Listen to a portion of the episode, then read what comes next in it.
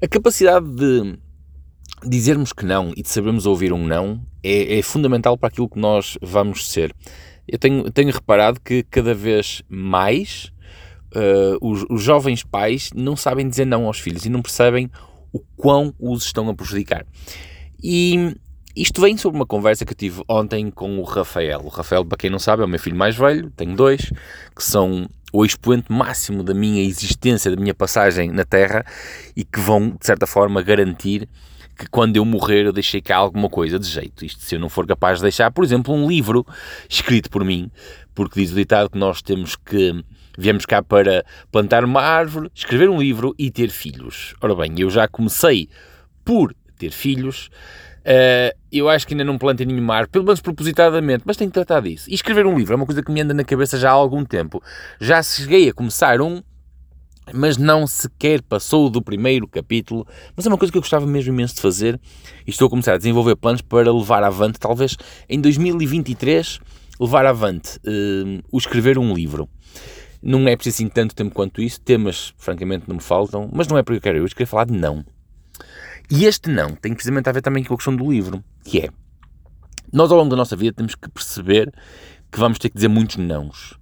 Vamos ter que dizer não a tudo que não for absolutamente fundamental para a continuação e para o nosso sucesso. Saber dizer que não às coisas que nos distraem, porque a maior parte de nós, e eu inclusive, eu estou bem metido nesse saco, passamos a vida a dizer sim a coisas que só servirão para nos distrair e que não nos vão levar a mais lado nenhum. São única e simplesmente distrações. E saber dizer que não é fundamental para o nosso crescimento enquanto seres humanos. Saber dizer que não é isto, porque agora não é fundamental. Encosta, deixa ficar para outra altura. Saber dizer que não. Ontem estava a ter uma conversa com o Rafael, onde eu não continuei a argumentar, porque vou ter que lhe dar alguma tarefa para as mãos para ele experimentar. Falávamos sobre dinheiro fácil. E o Rafael virou-se para mim e disse-me sobre uma proposta que ele me estava a fazer, e eu disse-lhe que não. E ele disse: ah, Mas porquê? Tu não gostas de dinheiro fácil? E eu disse-lhe: Dinheiro fácil não existe. E ele não conseguiu perceber. Eu percebo que ele não conseguiu perceber, eu percebo perfeitamente isso. E é um processo pelo qual ele vai ter que passar para, num futuro, eu acredito que vai acontecer isto, quando alguém lhe falar de dinheiro fácil, e muito possivelmente ele vai ouvir um filho dele vindo, se eles vier a ter, e assim como os amigos, é dinheiro fácil. E que ele, quando ele tiver a experiência do dinheiro fácil, ele vai saber dizer não, isso não existe. E vai ter exatamente a mesma resposta que ele me deu ontem. Dinheiro fácil, mas vamos falar de dinheiro fácil. O que é que eu descobri sobre dinheiro fácil? Em primeiro lugar, não existe uh, nada como o dinheiro fácil. Ou seja, vamos considerar dinheiro fácil como alguma coisa que vem fácil e que não traz uma conta atrás. Aquilo que eu descobri ao longo da minha vida foi que o dinheiro fácil é muito caro.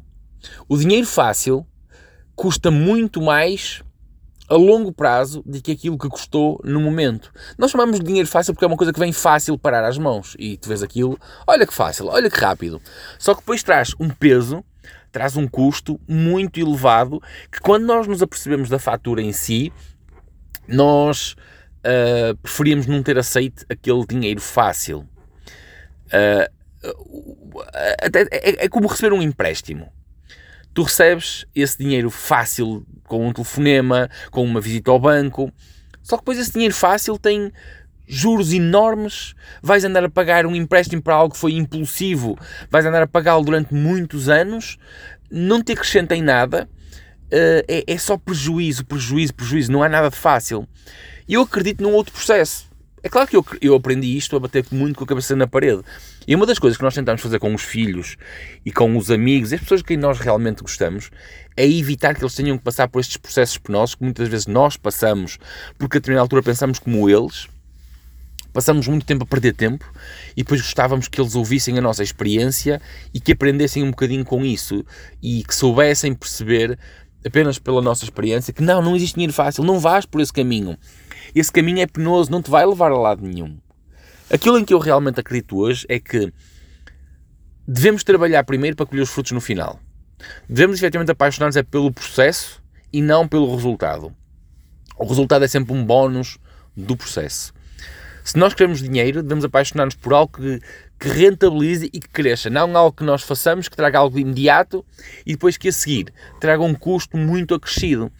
Custo esse que pode ser, por exemplo, fazer um trabalho extremamente chato, que não apaixona, mas que é o resultado daquilo que nos trouxe o dinheiro, ou ficamos presos a, a, outras coisas. Eu dei aqui o exemplo do empréstimo, porque é o, mais, é o mais comum. As pessoas gostam do empréstimo para comprar o carro, para comprar o eletrodoméstico, para comprar o iPhone, mas depois não gostam dos 5 anos que ficam a tirar aquela migalhinha do ordenado e que às vezes tanta falta lhes faz para outras coisas bem mais importantes do que aquilo que têm, que tiveram no momento, e que pagar esse bocadinho lhes tira por completo o prazer daquilo que compraram e daquela satisfação tão momentânea.